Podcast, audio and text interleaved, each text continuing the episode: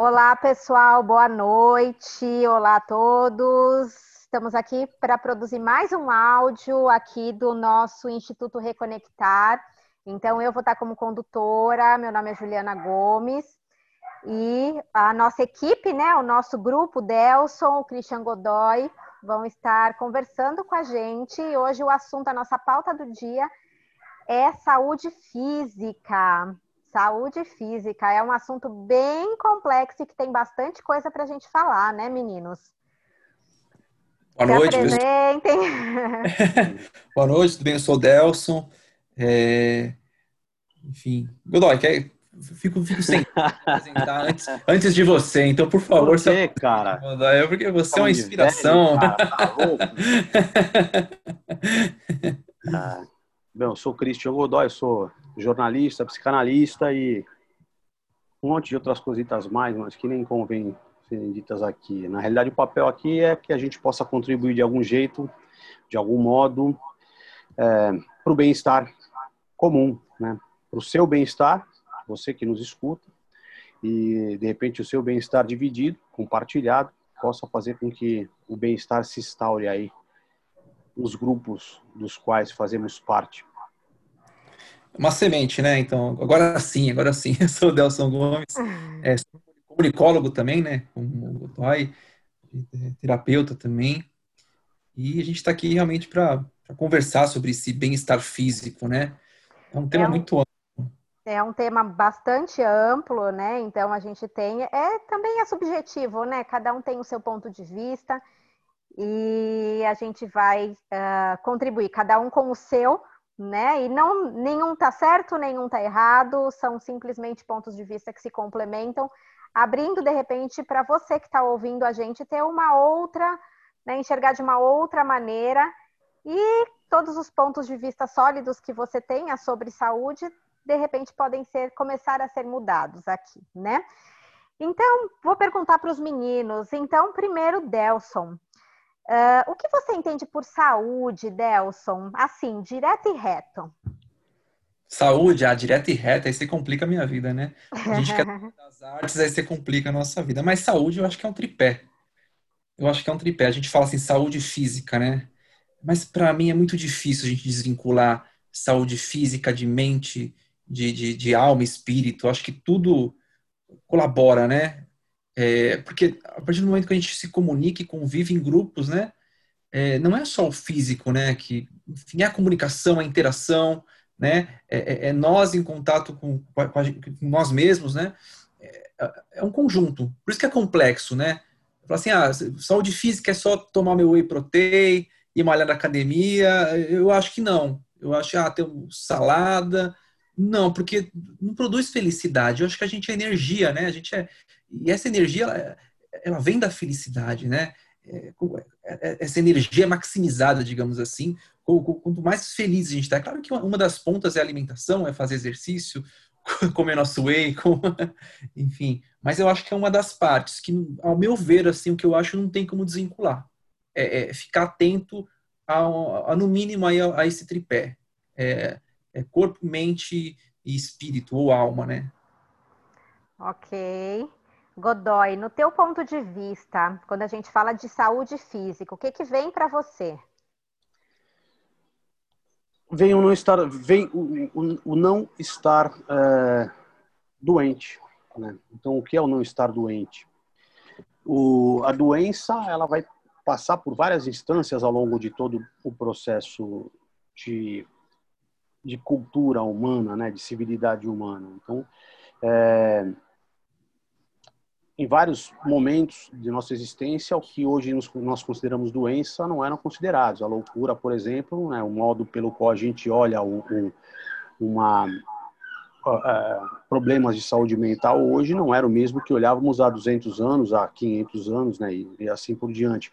E, e uh, houve modificações que são assim muito evidentes nesse conceito.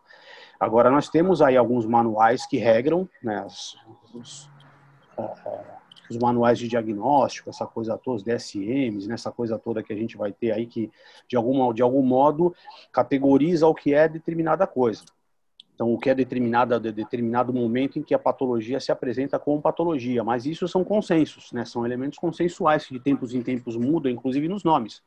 Muitas das coisas que eram chamadas de síndrome ou de doenças hoje são transtornos. Então, de algum modo, eles vão vão, re, é, vão revendo as nomenclaturas para determinar o que é ou não uh, a doença, né?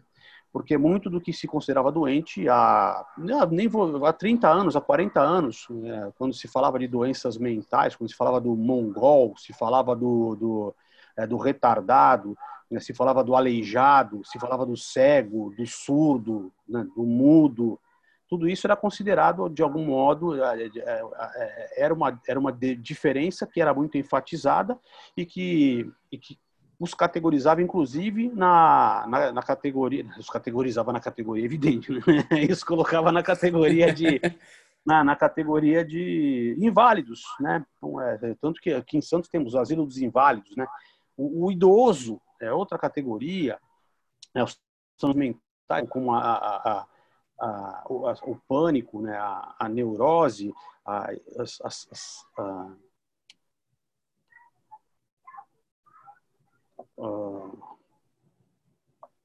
Alzheimer. Ah, foi só para mostrar o meu. Esse, esse branco foi exatamente para mostrar o início do meu. É, são, são elementos, cara. A esquizofrenia, né, que era uma que é uma manifestação, uma manifestação bastante externada, né, do, do inconsciente, de repente era visto como como uma doença, né, como, como como a manifestação máxima da loucura, e hoje a gente tem outras visões, é 30, 40 anos depois, as visões mudaram. Então hoje a gente enxerga muitas, muitos, os inválidos, por exemplo, já tem a sua, né, aquilo que seria inválido dos anos 40 a 40 anos, hoje tem a sua Olimpíada, né, cara? Então, é, hoje a gente vê pessoas que têm uh, o chamado síndrome de Down, que nos anos 80 a gente chamava de mongoloide, né, pessoa com síndrome de Down, hoje, é, participando ativamente da, da, da estrutura social, né, com seu trabalho, com, que eu não sei nem se isso é tão vantajoso, mas de repente para a pessoa é, porque aquilo lhe traz alguma satisfação, né? Mas você sempre vai ter a, a, a hoje a gente consegue enxergar de algum modo essa, essas recategorizações daquilo que seria a doença e do que é a saúde, né? E muito do que a gente considerava doença de modo mais extremo, né, a gente consegue ver de algum modo a cura por um lado ou por outro, seja no lado da, da, da medicina e as suas seus processos alopáticos, nessa né, coisa toda que diz respeito à, à indústria farmacêutica e que está, está, está intrinsecamente ligada a todo esse discurso da, do médico, né? Não de todos, mas de uma boa parcela dos médicos. E, por outro lado, a gente vai ter outras, é, outras das chamadas patologias que conseguem ser tratadas a partir de manifestações, outros tipos de manifestação é, de terapias, né, de psicanálise, seja do que for, a gente consegue ver essas, essas, é, é essas diferenças né, que são sutis entre, uma, entre um modo de tratamento e outro. Um talvez seja muito eficiente para curar o sintoma e outro talvez demore mais para curar o sintoma, mas consiga curá-lo na raiz.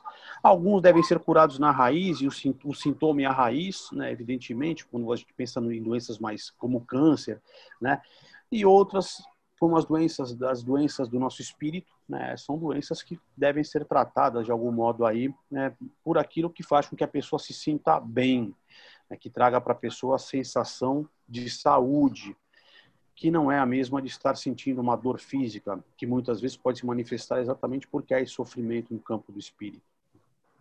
Ok, Mas desculpe eu, meu monólogo aí. Eu vou trazer para vocês, então, um conceito de saúde da Organização Mundial de Saúde dos anos 2000.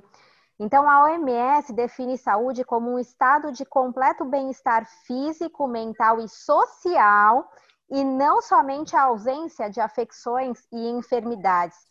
E ela ainda fala que existem quatro condições mínimas para o Estado garantir a saúde da população, que é a disponibilidade financeira, acessibilidade, aceitabilidade e qualidade do serviço de saúde pública do país.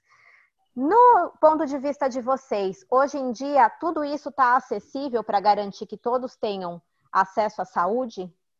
Delson? Com certeza não. Com certeza não. Basta se andar pela sua rua e pensar se um cadeirante conseguiria dele realmente um livre acesso, né? Pela, pela calçada. Então, com certeza não é engraçado, né? Que eles colocam. É, talvez um, um, um, órgão, né? O MS, enfim, não poderia falar é, de espírito-alma, mas ele falou do social. Então, a gente entende que seria o meio influenciando na saúde, de alguma maneira? Eu acho que é um outro modo de falar praticamente mais ou menos a mesma coisa, nesse caso. Porque quando a gente fala de tratado espírito, né? Enfim, é a nossa comunicação. A gente fazer, a gente estar bem com, com, com as pessoas em volta, estar bem com, com nós mesmos, né? É, e, e a, nós somos seres que nos comunicamos, né? Então ninguém é muito difícil alguém conseguir viver muito bem, né? Sem ter pessoas ao redor, enfim, seja seu parente, seja amigos, né? a tendência, eu, eu acho que é você viver uma vida muito solitária, né? E, e eu, eu, mas veja bem, eu, é, é, bom você ter momentos solitários, eu acho isso bom. Mas viver de maneira solitária, eu já acho um pouco perigoso. Eu acho que aí começa. Você não vive uma realidade, né? Quer dizer, você vive uma realidade, mas talvez uma, não, não uma realidade que seja benéfica, né? Porque porque nós nascemos, nós nascemos e vivemos em grupos, enfim, se nós não, não, não, poderíamos aí estar efetivamente em grupo, né? A gente vai tender a ficar doente mesmo. Isso é isso, isso você consegue ver facilmente quando você vai numa clínica de idosos e você pergunta se, ele, se o idoso está bem. O idoso muito triste vai te responder: não. Por quê? Porque ninguém me visita, porque eu sou sozinho, porque eu não e ele fica muito feliz, né, quando tem aqueles projetos que as pessoas vêm para conversar, é aquele momento que você sente que ele é, é, que ele se doa e a pessoa doa e tem aquela troca, né, troca de energia, né, troca de energia. Então eu acho que é, com certeza a gente não tem isso hoje, né, essa esse, esse bem-estar, né, o trabalho hoje, né, é, é muito, cada vez mais você, é, as suas horas são, você tem parece que tem menos tempo para as outras coisas, senão o trabalho, né? E aí a tua vida passa a ser o trabalho. Você não sai do WhatsApp, você, você manda mensagem sobre trabalho durante o restante do seu dia, que não é seu horário de trabalho, mas você manda mensagem, manda mensagem, e você, quando você menos percebe, e se percebe, você vive o seu trabalho. E aí você está com a sua esposa, está com alguém da sua família, de repente você conversa, daqui a pouco você olha o celular, trabalho. Então, acho que há um desgaste hoje em dia, né? A gente poder separar. Eu acho que a grande sacada para poder ter uma vida saudável física, é, no fim das contas, é, é, você administrar seu tempo. Porque aí você consegue manter esse tripé é, da, forma, da melhor forma possível, né? Acho que é mais ou menos por aí. Godoy, você gostaria de complementar ou trazer a tua visão disso? Seja, a, a, a, a ciência ela precisa de algum modo se colocar, né? Então a ciência ela tem um papel importante, um papel lógico, ninguém vai tirar de forma alguma os méritos da ciência, mas ela cria modos de legitimação a partir daquilo que ela crê, né? Das, dos métodos, das metodologias que ela crê que sejam as melhores. É, e ela segue padrões que são padrões determinados por instituições, por grupos, por pessoas que têm interesses econômicos, interesses de prestígio, né, interesses sociais, essa coisa toda. Então ela descredencia muitas, é, muitas das é, a ciência descredencia tudo aquilo que não faz parte do seu universo. É, existem outros caminhos que, que se colocam também, se pesquisam e que também de algum modo se é, se estruturam para poder legitimar os seus campos. O, eu, eu penso que nós, nós devamos entender que é, a saúde eu vou colocar principalmente a saúde mental, né? A saúde mental ela, ela pode ser um, um, grande exemplo de mecanismo disciplinar né? que busca controlar a vida dos indivíduos. É, de um lado a gente separa é, separa o saudável do doente, porque a gente estabelece um valor, e do outro a gente constrói um círculo né?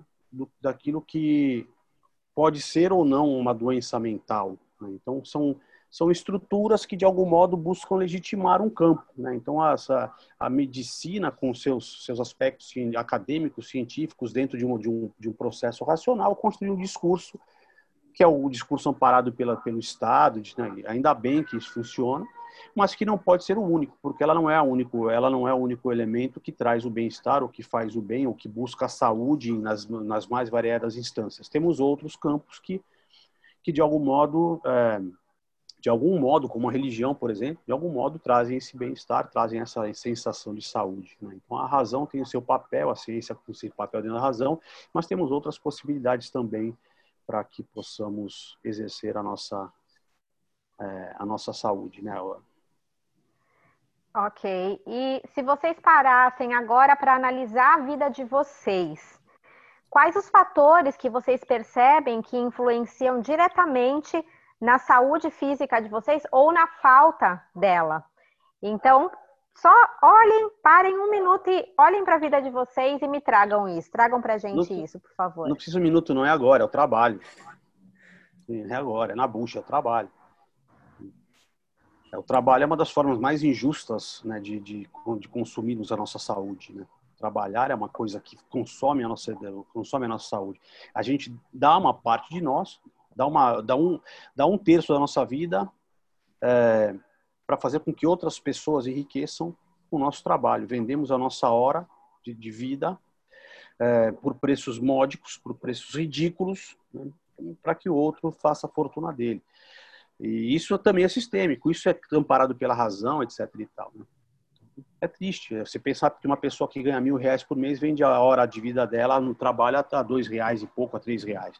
Então eu pergunto às vezes para meus alunos: você, você ganha mil reais? É, eu ganho. Você vende sua vida para mim por três reais? De jeito nenhum. Eu falei: mas está vendendo para o seu patrão. Né? Você está vendendo a sua por três reais a hora. Né? É, uma, é triste isso. Eu, eu acho que esse lance da. É, é, na verdade, é, é, é, a justiça no trabalho, né? Aquilo que você, que eu acho que eu mereço ganhar, tem que estar de acordo com aquilo que, que, que me pagam, né? E a única forma de, de, das pessoas, enfim, no mundo como nós, temos, nós estamos, né? Capitalista, enfim, a gente é, é realmente a remuneração, né? Quando há, há, algo injusto, né? Principalmente aí eu, aí eu Merchan aqui, mata essa, mata essa bola aí da, da Juliana do, sobre o que na nossa vida não tá legal é o trabalho também, nesse caso, né? Mas uma vertente do trabalho, né? Do meu trabalho, que é aula em, em um local específico, que hoje ele, né? Ele, ele lima aí, né? Quase metade do nosso salário por interesses próprios, sem dar um aviso prévio, sem ir com todos, né? A gente se vê num, num, num local que a gente precisa correr para poder recuperar a renda com as outras, outras coisas. Mas isso é importante também, porque isso que faz a gente pular de um lugar para o outro, né? Isso que faz a gente é, é, sair de um, de um ponto incômodo para buscar algo que nós julgamos que merecemos numa relação comercial. Quer dizer, se não estou feliz lá, eu vou então buscar uma outra coisa que seja mais justa. E quem quiser continuar no local, que continue e seja feliz. Dentro, Mas com certeza, Juliana, trabalho. Dentro das terapias energéticas, a gente fala muito do desconforto, né? Aquele desconforto que é o que vai impulsionar você para escolher algo diferente, né? Justamente, se você está num lugar que você está percebendo que está ganhando pouco, que você não está feliz, que aquilo está te criando mais uma contração, está deixando o teu corpo doente, está deixando a tua mente doente, é como se a gente a gente é programado para achar que não tem escolha, né? Que a gente nasceu assim, vai morrer assim, Gabriela, eternamente, né? Mas de repente é a mola propulsora, é, é esse desconforto que vai mover para você ter ali, para você se movimentar para um lugar confortável, né? Para onde né, o conforto sendo a saúde, algo que te faça feliz, algo que você faça, né? Que não seja o teu trabalho, né? Que seja ali algo que você ganhe dinheiro fazendo alguma coisa que você goste. Para vocês, isso é, é utopia ou pode ser uma possibilidade disponível? Ganhar dinheiro fazendo aquilo que você gosta, ficando feliz e não enxergando e não encarando isso como um trabalho que está levando a tua vida ali, está levando a tua saúde pelo ralo. Delson? Eu penso, é, desculpa. desculpa. Pode falar, Godoy, por favor, pode falar. Fale, Godoy, diga. Eu? Fala, Godoy. Então, uh, então uh, sim, existem, no mundo de hoje, principalmente, aí, com a questão da pandemia, muita gente se desligou do trabalho, foi mandada embora e teve que se virar, e de repente se redescobriu aí fazendo alguma coisa que acha legal, né? Uh, enquanto isso estiver funcionando desse jeito, nós fazemos aquilo que a gente acha legal, né? Que estamos curtindo, beleza. Se isso começar a pesar muito, lógico, não é, não se torna mais saudável e se transforma no trabalho. Mas o, o assim, para a maior parte da população, da população do mundo ocidental civilizado, né? E aí excluindo ali os chineses, né? O mundo oriental que tem todo outros modos de enxergar isso tudo, né? Hierarquias, os indianos, tem todo mas o nosso mundo ocidental aqui, né, é, para a maior parte da população isso é difícil, né? Então a pessoa mal e porcamente consegue sobreviver, quanto mais conseguir ter essa autonomia. Mas a gente luta de algum modo para tentar fazer que isso seja revertido, né? Mas a gente vê aí hoje a gente tem 13 milhões de pessoas passando fome no Brasil. Né? Você fala assim, poxa, de que modo essas pessoas têm essa autonomia? Então, para nós que somos classe média, né? classe média baixa, classe média alta, que transitamos, isso é um pouco mais confortável. Talvez se a gente, talvez, se nós consigamos ter o nosso é, nossa tranquilidade nesse campo, talvez nós consigamos não somente encampar essas pessoas, né, abrigá-las e ajudá-las a entender que esse processo é possível para elas, mas como de repente também participar desse processo. Então, eu no meu papel de professor, né, e eu na, na, na psicanálise eu procuro de algum modo é fazer com que as pessoas entendam que é possível você trazer para você esse, esse, aquilo que você deseja, né? O seu desejo, aquilo que te satisfaz. É, Apesar eu, que vou, vou pagar um preço. Desculpa. Sim, imagina. É, assim, eu, eu acho que trabalho sempre vai ser um trabalho, sabe? Você vai ter que dedicar um tempo para fazer algo na medida que você vai dedicar um tempo para fazer algo, você vai deixar de passar um tempo com a sua família, vai deixar de passar tempo fazendo outras coisas que você gosta. Então, é um trabalho. Não significa que o trabalho precisa ser infeliz. Aí tem uma diferença entre estresse e cansaço. O cansaço é quando você faz algo, você se cansa, mas tem um motivo. O estresse é quando você faz algo, se cansa e aparentemente para você não há um motivo. Então, assim, eu acho que o trabalho ele vai ter momentos de cansaço e é normal que tenha. Assim como você vai sentir um cansaço quando você, por exemplo, passa a noite claro com a sua filha no, no berço chorando, né? É, é, mas agora o estresse não tem, não tem motivo, né? Você vê que você de repente está trabalhando num local que não te valoriza, um local que diminui o teu salário, um local que não te propicia uma vida digna, não colabora, né? Para que você tenha uma vida digna, aí é estresse. Porque não tem um motivo claro e justo então, é, quando a gente parte desse princípio de, de, de, de cansaço e o que é estresse, você consegue aí é, saber para onde pende, é, para qual caminho que você está seguindo, né? Porque o estresse ele, ele, ele, causa doenças, enfim, ele é, é, algo nocivo, né? Cansaço não.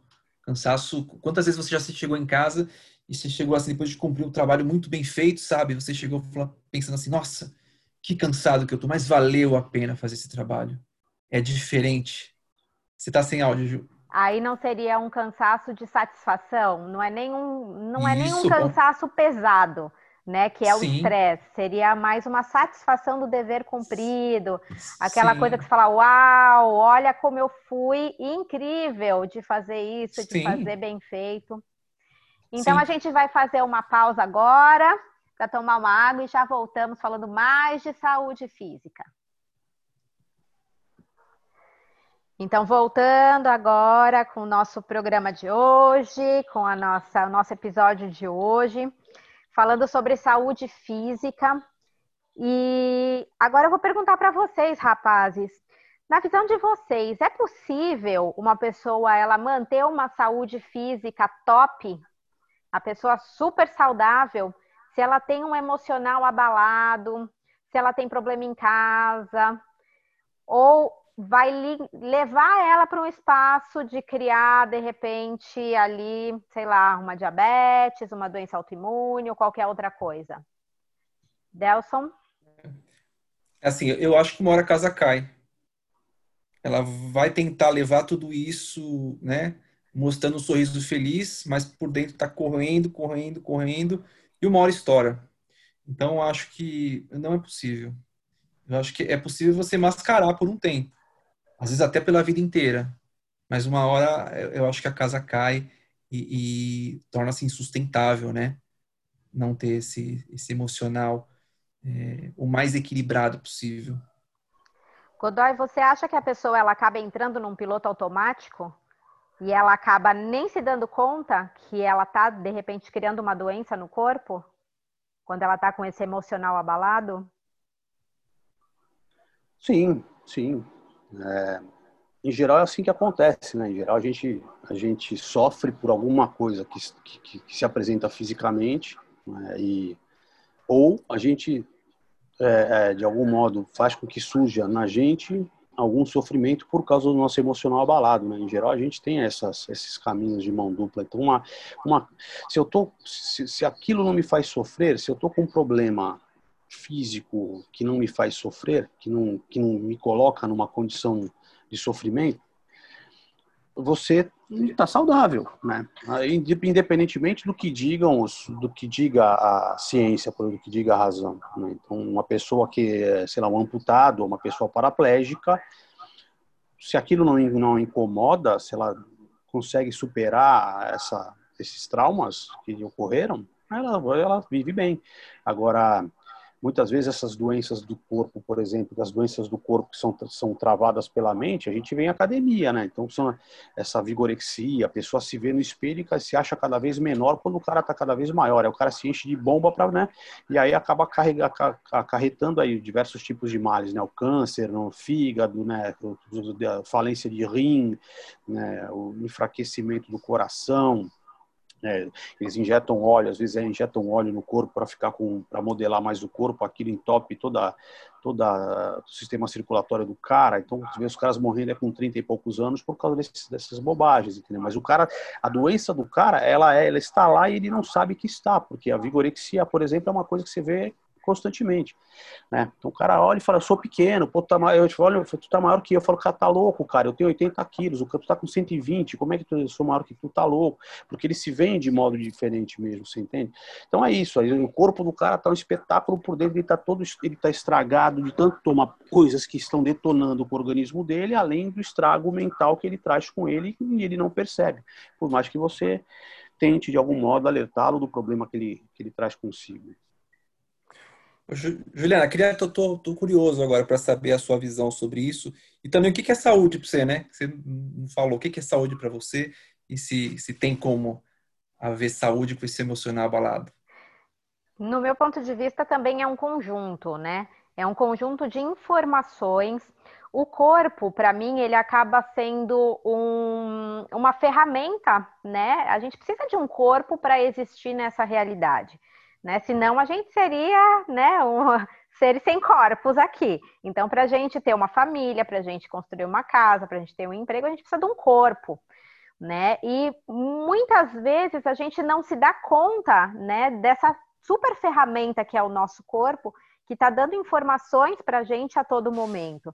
Né? E quando a gente entra num processo de criar a não saúde no físico, né? criar uma doença, criar um padrão é, onde o nosso físico ele começa a não funcionar do jeito que ele foi projetado para ser, que é uma máquina perfeita, o nosso corpo físico.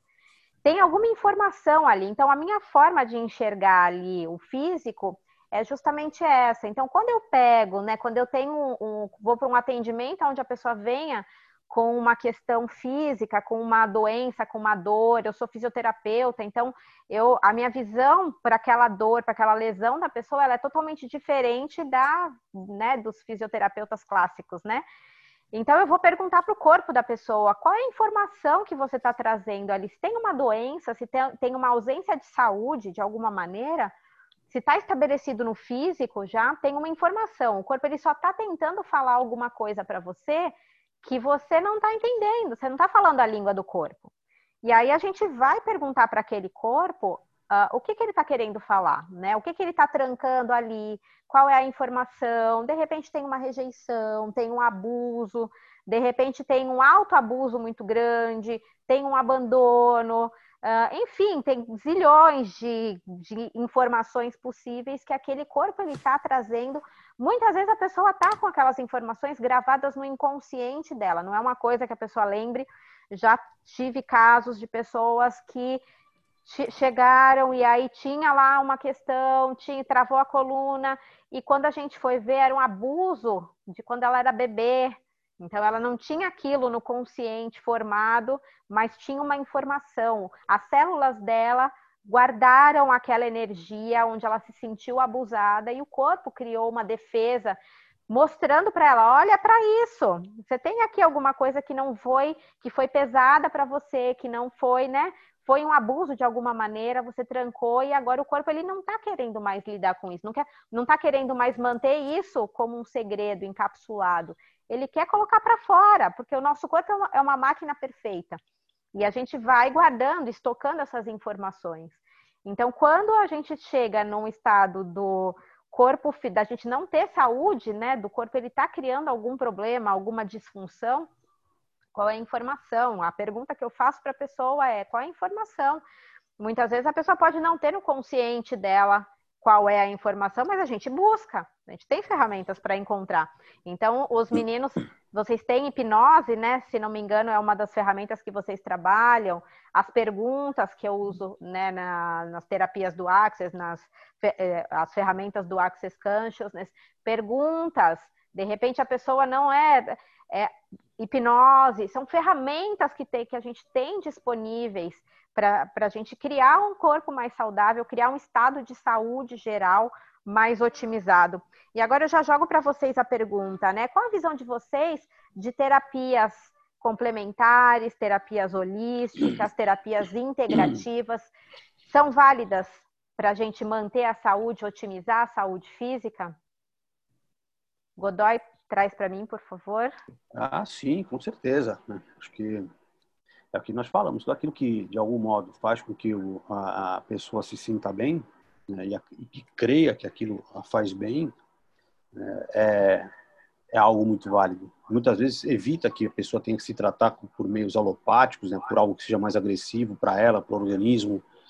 Evidentemente que em alguns momentos aquilo pode ser que tenha que ser pode ser que tenha que ser buscado, mas nem sempre o tempo todo, em todos os casos, né, numa grande parte dos casos, inclusive.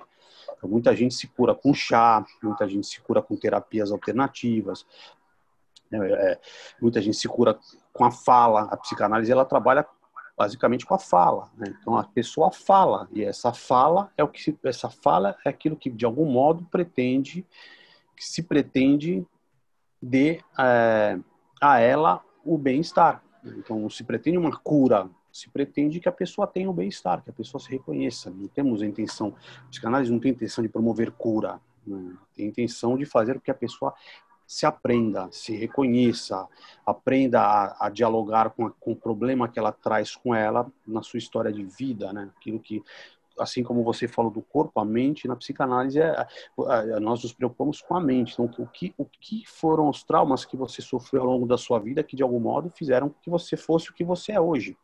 ou que te tragam algum sofrimento hoje. Então, vamos tentar observar, tentar olhar, tentar trazer um pouco dessa das manifestações do inconsciente através da fala, para que a gente de algum modo possa interferir ou possa apresentar ou, ou reapresentar isso para o nosso, nosso analisando e de algum modo ele possa a, perceber que aquele convívio é um convívio nocivo para ele. E que ele aí ele, ele sabendo que aquele convívio está lá, ele vê o que qual é o papel dele como sujeito de lidar com aquele convívio que o objetifica, que o transforma em objeto. Delson, você já teve alguma experiência dentro disso? Então, a, a, monja, a monja Coen, não sei se vocês conhecem, né? Ela fala do. Ela traz um conceito lá do budismo que são três tipos de cavalo, né? Tem um cavalo que ele ouve o som da, do chicote, né? Ele já corre, né? É, você pensa, ah, algum artista né, pegou Covid, relaciona isso, né? Você tem aquele cavalo que pega na crina e aí ele, aí ele, ele, ele toma uma atitude, né? Você relaciona isso quando, por exemplo, tem alguém que você conhece, um conhecido, ele pega Covid, sei lá. E tem aquele cavalo que só quando você bate, né? No, no, osso que ele vai sentir, vai tomar alguma atitude. Aí você pega, quando você sente no osso algo, né? algum parente seu, você tem alguma, enfim, você não está bem, né? Então, eu acho que as terapias alternativas são, existem várias, né? Eu acho que cada uma tem um modo de falar com, esse, com esses cavalos, né? Às vezes uma você vai só conversar, já é a terapia. É um amigo que vai sentar, não tem, não tem a, né? Você não está no local de terapia, mas é um amigo que vai ter que sentar, falar com você, vai te dar uma palavra e você já faz, faz seu amigo, né? Esse, esse, cavalo que só ouve, né? Só ouve chicote já está uma atitude, né? Mas tem outras pessoas que precisam de outras coisas, precisam de simbologias diferentes, né? Às vezes precisam é, se abrir para os cristais, cristais para que o poder do, dos cristais haja, né? O poder do cristal haja, enfim, é, precisa se abrir para uma religião, precisa se abrir para uma terapia como reiki, se abrir para hipnose. Uma coisa eu falo, assim, se a pessoa não quiser ser hipnotizada, ela não vai ser hipnotizada. Ela tem que querer, é ela que se hipnotiza. Então, existe uma terapia, né, que vai se encaixar aí para o seu perfil. Existe uma religião ou não, né? Na Índia existem mais de 300 mil religiões aí, né? Então, aquilo vai se encaixar a você, né? Quem sabe disso aí? É, é, o, é o cara que está né, te, te guiando na terapia? Não, ele não sabe. Ele vai te ajudar a você a se conhecer e a que você encontre o teu caminho. Então, eu acho que é isso. Eu acho que são, são modos né, de, de conversar com a pessoa para que ela se autocure. Ela busque, né? Quando, claro, não é uma coisa física, né? Porque ah, não vamos tirar o valor da medicina, né? A medicina tem todo, como o Godoy falou, tem todo o seu valor. Então, mas eu acho que é uma das etapas, é uma das partes é, é sim essa, essa, essa, visão e as terapias alternativas com certeza ajudam ajudam muito, né? Eu sou reikiano também, então quantas vezes eu passei todo dia aplicando reiki, mas como uma forma de não ter nada, então eu me senti super bem, é, mexe com as nossas crenças, né? Aquilo que a gente acredita que, olha, o que chegou agora que vai me ajudar a ficar melhor, ficar mais saudável, ficar bem, né? Ter um dia melhor, ter uma noite melhor. Aí eu acho assim que cada terapia ela ou várias terapias, né, que funcionam com uma pessoa. Às vezes uma terapia, uma outra, ou várias não vai funcionar com aquela pessoa. Mas é a pessoa se encontrar aquilo que deixa ela mais confortável, deixa ela melhor, e, e é isso aí. Eu sempre acabo falando, né, que a gente são todas ferramentas, né? Na verdade, a gente tem lá a serra, a gente tem o martelo, a gente tem, é, enfim, várias ferramentas. De repente, você colocar um quadro, não vai ser a chave de roda né? Então, assim, da, dessa maneira com as pessoas, a gente tem as pessoas que elas vão responder melhor, né? As pessoas mais olfativas, visuais, auditivas, as pessoas sinestésicas. Então, às vezes, aquela terapia que toca para uma pessoa vai funcionar melhor porque ela é sinestésica para ela vai, o toque ele vai funcionar bem. Ou aquela pessoa que escuta, né, que gosta de meditação, de ouvir a meditação guiada, para aquelas pessoas auditivas, de repente vai funcionar melhor, receber o conselho, como o Delson trouxe, né? Realmente ninguém é igual a ninguém, né? E não tem como a gente é, uniformizar, né? Então, tudo isso, isso funciona para todo mundo. Nada funciona para todo mundo e tudo funciona para todo mundo. Tudo é. Uma vez eu estava fazendo um curso e a professora, a primeira coisa que a pessoa falou foi: pessoal, olha, nada é, tudo pode ser. Então, tudo pode ser. Você tem infinitas possibilidades disponíveis e tá tudo certo. O que é para um não é para outro, o que é para o outro nem, não necessariamente é para um. E agora eu quero trazer para vocês uma questão em relação a, a todas essas técnicas, essas ferramentas, né? E, a, e as pessoas que buscam de uma maneira preventiva e de uma maneira curativa, porque a nossa cultura ela é extremamente curativa. É estimulado que você primeiro fique doente para depois buscar ajuda. Né? Não é, o Delson falou do aplicar o reiki para não ter nada, não significa que você precisa estar tá doente para você se cuidar. Isso é cultural, né, Godoy? É, é nosso, é bem, bem do Ocidente, né? Você espera ficar, porque você você tem, você precisa de uma força produtiva. Eu tenho, eu sou eu tenho que ser produtivo. Então, se for o fato de eu ter que ser produtivo, me coloca nessa condição. Então, eu não me preocupo comigo no primeiro momento. Eu tenho que me preocupar que eu tenho que produzir. Então, se eu parar de produzir, algo vai faltar. Entendeu? Então, o tempo inteiro eu me preocupo em produzir. Então, você evita é, ter, que, ter que efetivar a busca daquilo que vai te impedir que possa te impedir de produzir. Né? Então, é, muitas vezes, é, é, é nosso desse, desse, do sistema do trabalho, do mundo do trabalho, do capital, né? essa coisa toda. O capitalismo, o nosso modelo de, de, de, de, de capitalismo, ele faz com que isso se processe eficientemente modo, né? eficientemente para ele, né? não para nós. Então, uh, eu não tenho que, eu estou com alguma coisinha, né? Eu não estou com nada, mas se eu parar meu tempo para me dedicar a alguma outra atividade que não seja para laboral, poxa vida, então eu não tenho tempo, né? Eu tenho que eu vou para o trabalho, fico o dia inteiro, volto para o trabalho, volto cansado, vou comer, dormir. Então você não acha que não tem tempo para poder se dedicar ao seu bem-estar, né? A sua a sua promoção da saúde, a manutenção da sua saúde. Então você quando você começa a perceber que está em sofrimento é que você vai buscar algum auxílio, algum auxílio. E aí você vai pelo mais barato, então, um auxílio mais o auxílio gratuito primeiro, senão aí vai até a coisa piorar. Quando piora você, aí quando piora você vai buscar qualquer coisa, né? Aí o cara vai no médico, não, não tem resultado, aí o cara corre. Aí começa a correr em tudo. Aí vai no centro lá receber passe, vai e o que vier é lucro, né? Aí vira desespero, Só... né? Aí exatamente, aí já é tarde. Né? A gente vai remendando, né? Ontem eu estava conversando, conversando com meu pai, né? Ele falava assim que meu avô falava, perguntava pro meu avô, né? Como é que você tá? Aí meu avô respondia, tô escapando. achei, achei demais. É isso, né?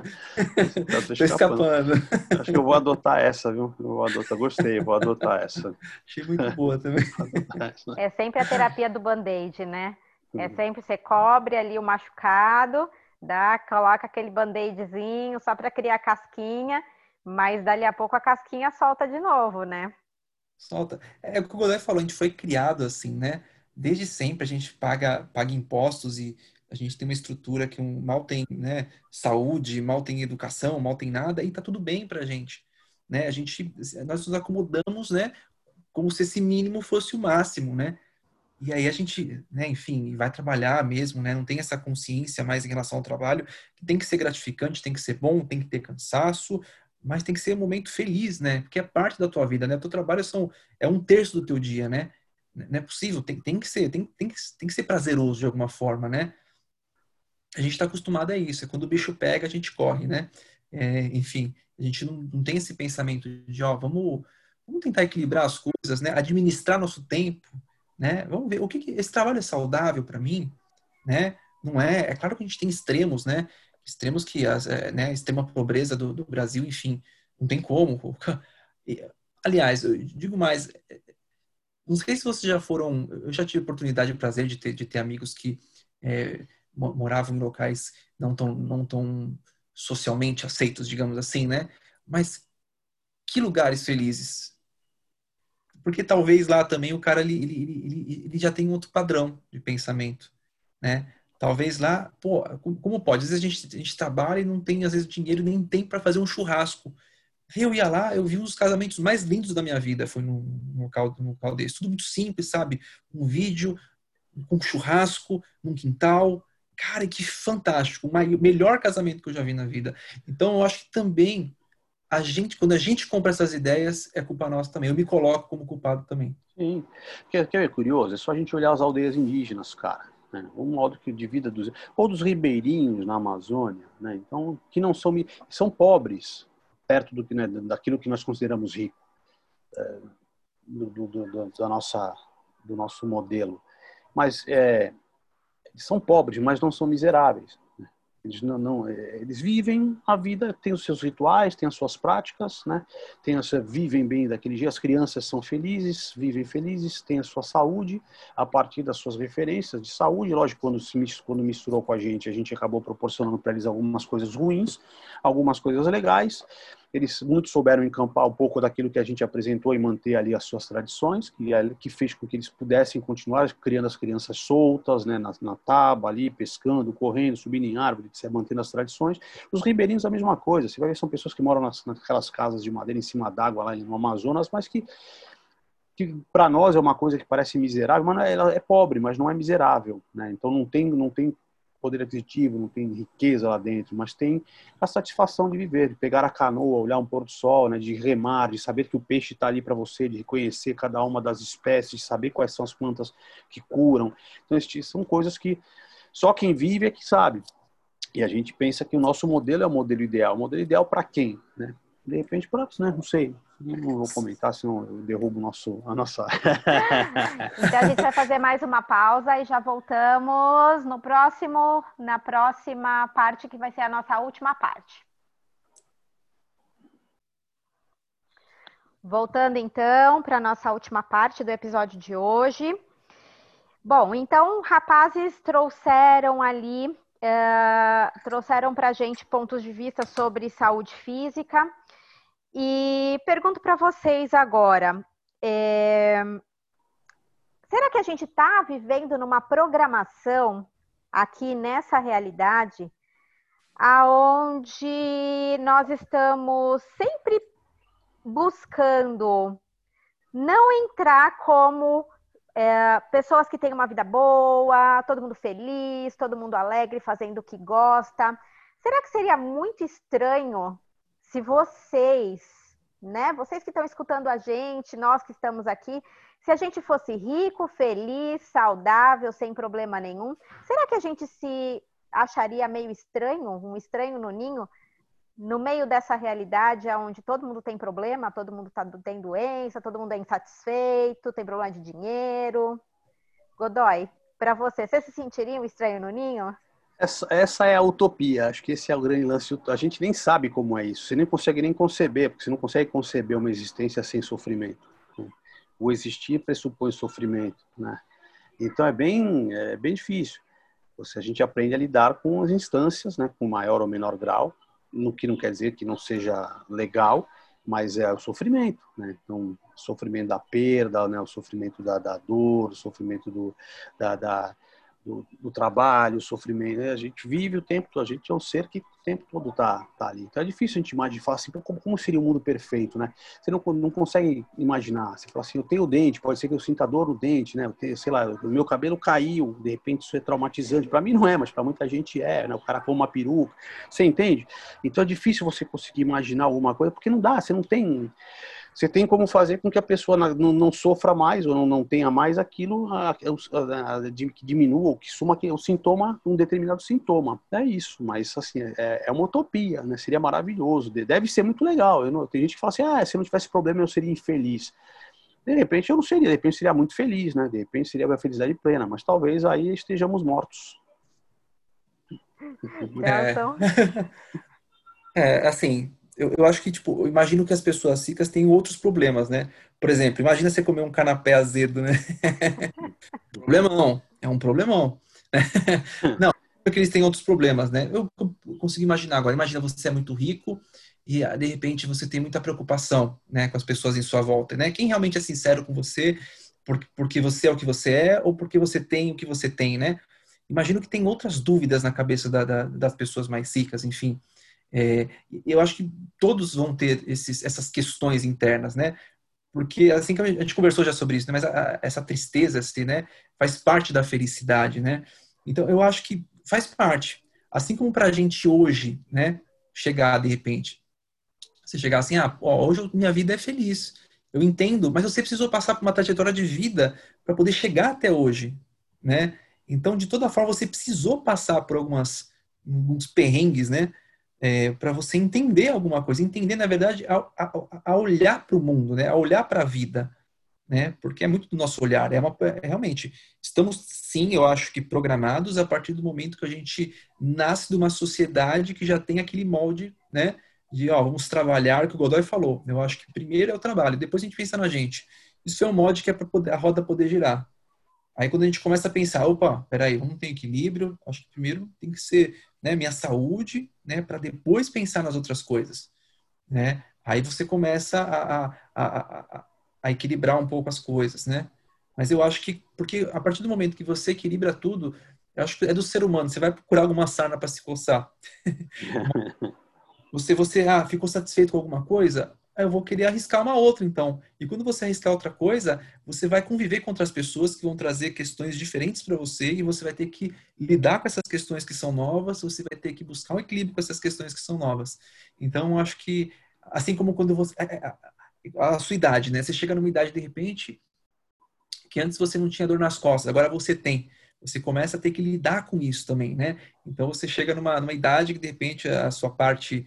É, sexual não está mais como quando você tinha 15 anos. Você tem que lidar com isso, você tem que se transformar, né? Agora, o teu pensamento de como você se transforma e lida, lida com essas coisas, isso é o que vai mandar, né? Nesses períodos de felicidade, mas felicidade plena, eu acho que é, não tem como. Nós ficamos tristes, a, a, vida às vezes é enfadonha, às vezes, a vida às vezes é, é, é assim, é, é, somente assim. Vão ter períodos que vai, a gente vai passar um ano rindo com borboletas e tal, meu, ótimo para quem consegue. Eu não consigo.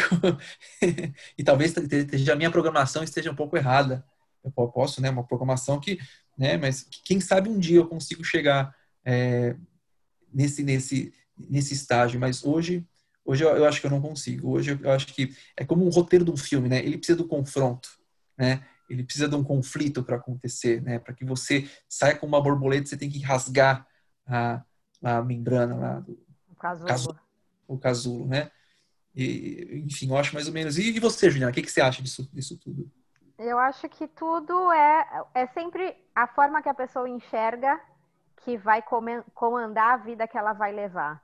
Né? Então, se ela tem ali a, crenças limitantes uh, de que tudo tem que ser árduo, de, de, que ela tem que matar um leão por dia, de que o sofrimento faz parte, mais disso ela vai criar. Né? Eu tenho uma forma de, um pouco diferente de, de lidar com essas situações, né? eu procuro enxergar tudo como experiências, né? Então a gente tem experiências que, ok, como pode melhorar, como pode melhorar ainda mais, né? Experiências que funcionaram e experiências que de repente não foram tão legais, assim, não criaram tanto, né? Mas tudo é experiência. E se a gente começasse a enxergar tudo como uma experiência e que, assim, ok, funcionou, eu já tenho lá, já tenho aqui a, a, a testei aqui, deu aqui, foi legal aqui funcionou assim. E ok, se não funcionou, vou fazer diferente, vou criar de uma outra maneira. É, eu percebo que a, a tendência é sempre a gente tornar tudo uma grande questão, né? Então a gente tornar aquilo um problema. A problematização é uma programação, no meu ponto de vista também. Então tudo tem que virar uma questão, né? Então se se eu faço, peço comida e o rapaz demora para entregar, eu tenho que ligar reclamando lá, porque está demorando, demorou. Ele me falou que em 40 minutos chegou, em 45 não chegou, já virou um problema. Então é sempre o ponto de vista. Qual a sua disposição de levar uma vida onde você não tenha problemas? Né? É a disposição de cada um. Então, a gente encontra pessoas que tudo se torna um problema. Então, a vida dessa pessoa realmente vai ser leve, vai ser divertida, ela vai ter, vai criar mais problemas na vida dela ou ela vai criar, né? Vai seguir, ela vai ser o, fluxo, né? O quanto a gente tá, a gente insiste em nos mantermos no contrafluxo da nossa vida, né? Então, quando a gente está meio que nadando contra a maré, quando está tudo tudo esquisito, tudo difícil, e a gente está lá dando murro em ponta de faca, e qual é a dificuldade de você escolher diferente, de você reconhecer que você tem ali infinitas possibilidades diferentes. Vocês reconhecem que vocês têm infinitas possibilidades diferentes? Com certeza, né? A gente tem, mas a gente, enfim, a gente acaba sendo imperfeito, né? Tem uma, uma um lance que é orar e vigiar, né? É, você não, orar, ó, eu ouvi uma diferente. Orar e vigiar e mandar e se lascar. E mandar e se lascar. O problema não é a pessoa, o problema não é quando a pessoa, né, se ferra. O problema é quando ela ferra o outro. é um problema pior, né? Quando a pessoa vai, mas, enfim, as brincadeiras à parte, né? É o animamundo. O anima... as brincadeiras à parte, não, com certeza, a gente, é, quando a gente melhora a nossa visão para a vida, né, para os outros, lida como experiências, claro, né, a, a, tendência é ficar, né, ficar melhor, né, de você é, encarar e levar, levar a sua vida, com certeza. Só que eu acho que dentro disso a gente tem períodos que a gente vai estar, tá, né, é, vai estar tá um pouco mais para baixo, que você nem sabe por que às vezes. Mas você, aquela sensação de energia, né? Se às vezes você cruza, cruza com uma pessoa, de repente aquela só de conversar um pouco com a pessoa, você já fica um pouco para baixo, sabe? Ou de ver alguma notícia, ou de saber que algum parente seu está com uma doença. Eu, pelo menos, não consigo ficar 100% do tempo, e esse não consigo já é limitante para mim mesmo. Pra, né? enfim, mas é, é muito difícil, muito difícil. Pelo menos, pelo menos para mim é muito difícil. Mas eu, eu, acho que com certeza sim, a gente, o modo como a gente olha para as coisas é, tem que ter mais equilíbrio, né? De repente é pesado, mas não precisa ser tanto. É, é, é, é assim como é muito feliz, mas também não precisa ser tanto. Quando a gente vai para extremos, né? a tendência para a felicidade, a gente né, é, passar do ponto e a gente, de repente, a gente vai se ver como deuses. Não. Ou quando a gente fica também né, muito para baixo, assim, a tendência é a gente se afundar. Também não. Então, não aos extremos, né? Mas buscando aí um equilíbrio das, das coisas, assim. E claro, eu acho ótimo quando você busca a felicidade, mas de vez em quando eu acredito que você vai, você vai esbarrar numa tristeza ou outra. E você vai ter que lidar com coisas que são novidade para você. Essa é a sua primeira experiência, o primeiro impacto com algo. Aí você vai ter que criar mecanismos para lidar com isso, né? É, enfim, eu acho isso. Concordo, equilíbrio é fundamental. Vou por aí também. Eu vou nessa, né, nessa ideia do equilíbrio. Eu penso que o, uma pessoa feliz demais, ela perde o senso crítico. Que ela está feliz demais, tudo está bom, então, de algum modo, ela acaba se sendo modelada, manipulada aí por outras instâncias. Né? E o cara que, que, que é crítico demais, né? chato demais, esse cara também tem, né, lógico que ele traz com ele ali uma cauda de, de problemas para ele e para os outros. Mas temos o, o eu gosto de imaginar, você perguntou para a gente assim, você tem, você consegue ver que nós temos infinitas possibilidades? Nós temos porque nós somos infinitos, né? nós temos infinito, nós somos por sermos desejantes, desejamos o tempo todo. E desse, desse, desse modo nós temos inúmeras camadas que fazem de nós aquilo que somos, né? Então eu sou um homem, sou né, dentro desse do contexto que se pede, é, sou um pai de família, sou um professor universitário, sou jornalista, gosto de rock and roll, então eu tenho várias, eu me coloco em várias cenas, em vários momentos distintos e sou esses todos. Né? E de, de, por vezes eu trago à tona um ou outro para ser o elemento fundamental aí no, no, nosso discurso. Nesse momento, por exemplo, eu estou exercendo um outro papel, que é um papel novo para mim, que é o papel de alguém que trabalha com, com a mente, né? trabalha com psicanálise, é, é, um papel que eu estou me adequando ainda. Eu tenho outros papéis, de professor, por exemplo, de comunicólogo, eu já trago comigo há 31 anos, né? Então, é, eu já conheço bem esse papel e de que modo eu me, me locomovo nele. Então, a gente vai acumulando sempre mais papéis, que, os que nos são possíveis e, e, os que nós buscamos, né? Então, os que não são possíveis são esses que nós temos aí nas contingências econômicas, essa coisa toda, né? É, que de algum modo nos limita, e aqueles que nós buscamos porque né, são os que são possíveis e que aparentemente nos daria nos dão, nos dão prazer. Né? Então, gosto muito dessa. O equilíbrio é fundamental.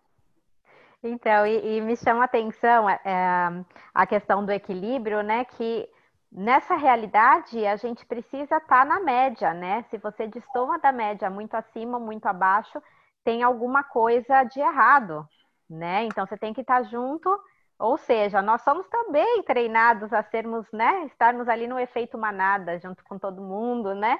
Então o que todo mundo está fazendo é, é o que é o que é a bola da vez. A gente tem que estar ali no meio, senão vai ser meio esquisito, né? E vocês percebem que quando a gente está se mantendo na média, é, que a média também, de repente, ela pode ser uma programação porque se você foge da média e se você é, né, tem picos de felicidade, se você é muito feliz, se você é muito rico, e tudo aquilo que você é, julga, você nunca vai poder ser, né? Então, se você está se se a gente se coloca sempre na média, eu preciso estar tá sempre no ponto de equilíbrio, nunca mais para lá, nunca mais para cá, então na mente de vocês entra alguma coisa como, putz, então de repente ser muito rico, ter muito dinheiro, eu vou não vou estar tá na média, eu vou estar tá fugindo da média e aí já vai ser meio errado, eu não vou saber lidar e de repente vocês nem conseguem se, se enxergar lá. Rola isso no mundo de vocês? Ah, eu, eu acho que rola. Eu acho que rola, assim. Porque, assim, quando você fala nessa média, na verdade eu não acho que a média é o equilíbrio. Eu acho que a média das pessoas é reclamar pra caramba. Eu acho que essa é a média. Eu acho que estar acima da média é buscar o equilíbrio, porque é muito difícil alguém que pense assim, olha, vou procurar, procurar me melhorar, enfim, e buscar um certo equilíbrio é, para conviver com os problemas e conviver com a felicidade que vai vir, né? Eu, eu acho que sim, que a média, na verdade, é tá aqui, o pessoal que, é, na verdade, é, não busca mudar, não busca ver suas possibilidades, não busca ver o quanto que tem poder né, para exercer suas diferentes funções. Eu esses dias estava pensando, falei para minha, minha esposa, meu, olha, vai ter um momento da minha vida que eu vou querer trabalhar só cozinhando. Mas mais para frente. Vou primeiro porque é aquilo que eu quero, né? Eu quero passar por diferentes coisas, assim como eu já fui zootecnista um dia, né? Depois eu fui biólogo, depois parti para comunicação e lá, é, enfim, produzir. E agora estou nessa fase do, né, do, do, autoconhecimento, das terapias também. Eu acho que talvez a minha essência, né, meu espírito precisasse disso, né? Dessas experiências diferentes. E, e, aí, e aí sim, eu acho que a gente é, foge da média quando a gente ouve as nossas necessidades, né? E pula e eu acredito sim que, por exemplo, como é que eu sei da média, né? A média a gente tá nos lugares, a gente convive com pessoas, vê o que elas falam, vê como elas olham, né? A gente vê, por exemplo, essa questão política hoje em dia, né? A média hoje é você ter um lado político, né? De repente. Então, de repente, você, ou, ou não, você pode, de repente, ó, pô, esse lado aqui pode ter né, coisas boas e ruins, esse lado coisas boas e ruins, porque no final, você não vai saber pelo que a pessoa passou para fazer a escolha dela. Você não sabe você estaria na média, de repente, se você julgasse, né? De repente, né? Infinitos modos de pensar que existem, né? Infinitos, mas, mas sim, eu acho que. E a gente, às vezes, às vezes, novamente, por exemplo, eu acredito que se eu fosse muito rico, eu ia ter outros problemas para lidar, né? Em relação ao Brasil, né? É sequestro, é você não ter segurança pela realidade que a gente vive. Se eu fosse muito rico, eu não ia sair sem segurança. Mas eu gosto de tomar cerveja no, no bar, eu gosto de fazer isso. Então, eu também vejo que há essas outras coisas, né? Pelo menos do Brasil, né? Enfim, nesse, nesse, nesse local que há pessoas que, que são, que, que de repente, assaltantes, enfim. Então, claro que eu, eu gostaria muito de ter, é, ter, ter, ter, mais dinheiro, né? Claro, isso que eu estou buscando, já coloquei um ponto na minha vida. O Godoy falou uma coisa legal esses dias, né, Godoy? Vou, vou, próximo ano é o ano do primeiro milhão. Godoy, uhum. Tô contigo. É o ano do primeiro milhão. Tô contigo. A gente já colocou um ponto, mas sabendo das complexidades que a vida tem, e, e talvez pra gente, pelo menos pra mim, né, é gostoso essa complexidade. É gostoso. E aí que tá, tem gente, tem gente que não gosta da complexidade, ela gosta da coisa que venha, e ótimo, não tem problema, a pessoa vai lá e, e manda bala. Porque, pô, eu quero a sensação, às vezes, para mim é importante, pô, a gente trabalhar, batalhar e ter as coisas, claro, com todo respeito, dignidade, né? Sem ninguém pisar na gente, sem a gente podendo fazer um trabalho digno, enfim, beleza. Aí fechou. Passou disso para mim, meu, eu vou pular para outra, outra etapa. A média me permite a satisfação de desejos de modo muito muito próximo, muito eficiente, né? Quando está, quando estou, quando estou nessa média quando estou equilibrado de algum modo, eu consigo enxergar o que eu, o que eu almejo né, e que eu, o que eu posso obter e a satisfação desse desejo. Né? É, a média me permite enxergar uh, o que eu gostaria de ter lá de cima, né? vamos imaginar que, esse, que o ter dinheiro é lá em cima, e aquilo que eu gosto, da simplicidade, do caráter, etc. e tal, daquele que está num, num outro patamar.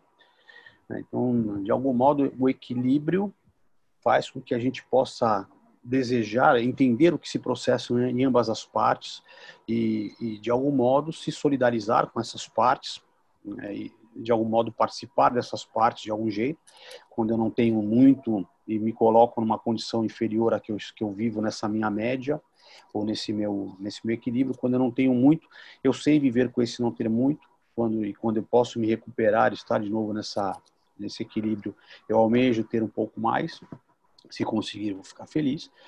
Eu acho que o que interessa para mim é que, eu consiga enxergar essas, esses ambientes nos quais eu estou em trânsito. Agora, o ruim é se você chega e atinge um determinado objetivo, meu primeiro milhão, e eu paro de olhar, eu, eu começo, a minha média sobe para lá. E aí eu começo a não enxergar o que o, é, é, o que aquele outro que faz com que eu seja o que eu sou é, sofre. Então eu tenho que continuar enxergando o que aquele outro que me permite ser o que eu sou é, vive. Né? Eu tenho que, tenho que o tempo, tempo todo estar atento àquilo que acontece lá porque eu não sei se de repente eu teria que voltar ali na, na, naquele ambiente. Que é o que acontece com o político. O político é um grande exemplo disso, né? O cara, ele sobe um pouquinho, esquece da base, depois ele vai lá mendigar de novo na base e volta, beijar a mão, vai abraçar, né? É isso, vai comer sarapatel, essa coisa toda, assim, entendeu? É isso. É, comer papel de feira de novo, é, né? Isso aí, né? Isso aí. o cara sobe, aumenta, o cara era média, né? O cara conseguiu alguma coisa, foi esse diretor dirigente de algum sindicato, sei lá, foi qualquer coisa aí, né? Foi um cara famosinho, o cara consegue se eleger, aí depois aí, ah, esquece, ele virou, já, já atingiu, né? Já está bacana lá, e aí é, aqui, aqui ele só retorna ali para tentar conquistar de novo a manutenção do lugar que ele, que ele alcançou. Esse é um problema. Então, o ideal é o equilíbrio que é esse que faz com que nós possamos transitar em todos os meios de algum modo e nos satisfazer com aquilo que esses meios nos passam. É você vai no mundo do ribeirinho e se satisfaz, vai no mundo do indígena e se satisfaz, vem à praia aqui fica feliz e quando você pode comprar um carro novo também fica feliz. Legal. E quando você passa uma, quando você passa para uma outra média, né? Você sai dessa média passa para outra, né? Os milionários é, é uma outra média que você vai estar, né? Ah, você só tem um milhão, é pouco. Então você vai mais. Só que aí se você não consegue administrar o teu tempo, você vai viver novamente o trabalho de uma outra forma, né? Você vai deixar de passar momentos que é o que você falou, né? Ver a simplicidade da vida, você deixa de ver, né? E aí vai valer a pena, né? E fora o mal que você causa para os outros, né? Muitas vezes você causa muito mal para os outros. Vejam aí esses milionários que a gente sai essa semana aí, os, os caras que, que os, os CEOs aí do, né? que ganham 35, 40, 50 milhões de salário, né? Então, esses, para esses caras, a vida deve ser maravilhosa para a vida deles, mas certamente eles têm os sofrimentos deles lá, né? Os seus cânceres, que de algum modo colocam, os colocam ali na, né, suas perdas, que de algum modo os colocam também numa condição de sofrimento. E o sofrimento, meu amigo, ele é igual. Sofrimento é sofrimento. O que, que você é acha, Ju? Isso aí, rapazes. O que, que você acha dessa questão, Ju? Uh... É, a, a minha forma de enxergar ela é um pouco diferente, né? Um, quando eu tô olhando para alguma situação e eu tô criando um julgamento, um ponto de vista sobre aquilo, né? Aquilo tira a isso, aquilo corta as minhas possibilidades de de repente ter em algum momento aquilo, né? Seja que seja definitivamente, seja só por diversão, ou seja o que for, né? Então, se a gente pudesse fazer escolhas, escolher sempre aquilo que expande, sem a gente ficar, né? Porque a gente computa muito, né? Nessa realidade, a gente vai definir, vai computar, vai concluir, vai julgar.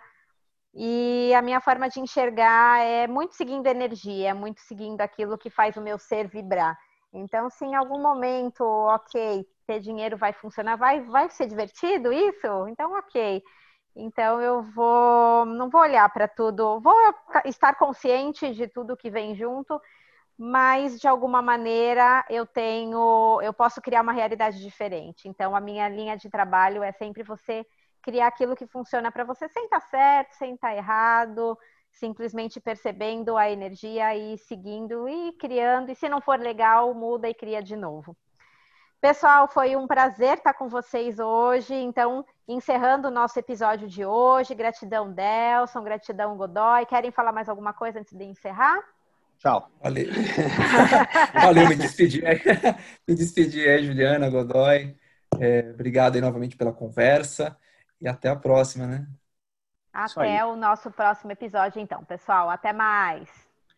Valeu. Valeu. Até mais, valeu.